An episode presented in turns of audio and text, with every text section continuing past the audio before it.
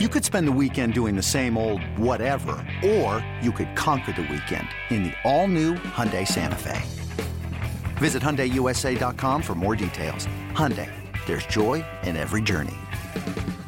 The Indians and Royals playing the rubber game of their series, both teams wearing throwback uniforms commemorating Negro Leagues Day.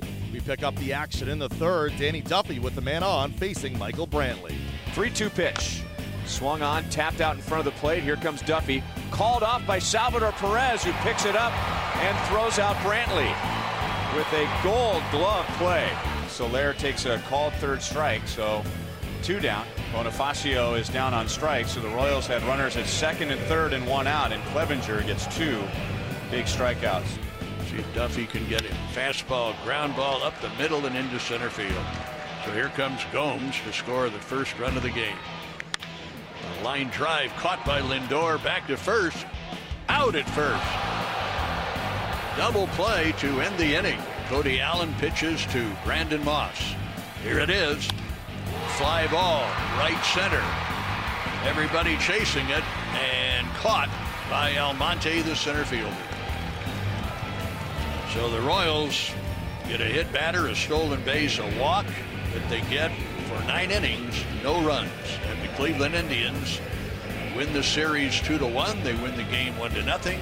The Indians take the rubber game of the series 1 0. Not a lot of runs in the three game set as Cleveland outscores KC 5 4 total. Mike Clevinger making a season debut, pitches well, allowing one unearned run in five and two thirds frames. He gets the win. Michael Brantley had to leave the game in the fourth inning with a sprained right ankle. The Royals fail to push a run across as they lose to the Indians. Manager Ned Yost talked after the game. You just avoid it. I mean, it is what it is. We're just not scoring. We're striking out way too many, you know, way too many times. You know, today I was really impressed with Haas's approach. You know, he ended up 0 for 1 with three walks. And, you know, I told him three weeks ago he'd have been 0 for 4, you know, swinging at pitches out of the zone. And he's taking, taking his walks. Cain's taking his walks. And, um, you know, we just have to find ways to, uh, you know, get better pitches to hit and lay off pitches that we can't hit. Can you describe the, the feeling inside that dugout when, when things are going uh, I mean, there's frustration there with, with the with the guys. Um, you know, there, there there's a lot of intensity,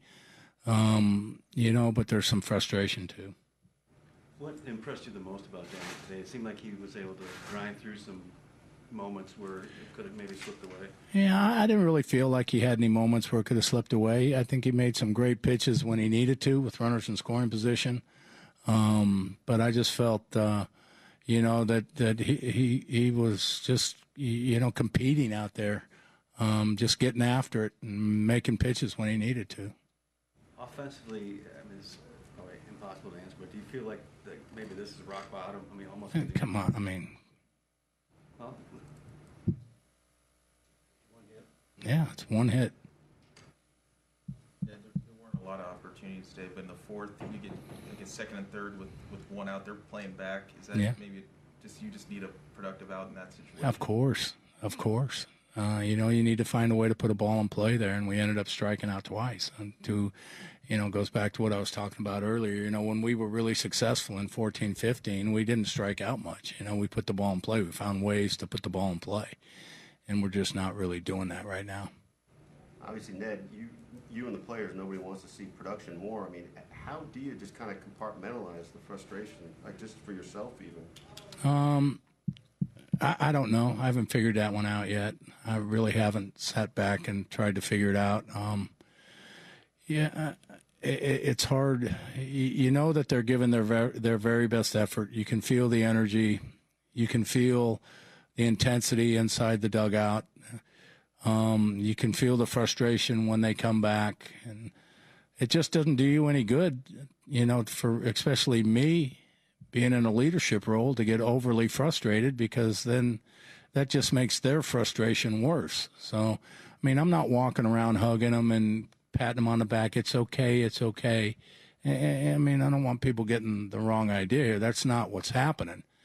But, you know, for me to get frustrated, I've learned, you know, I learned that that that's counterproductive.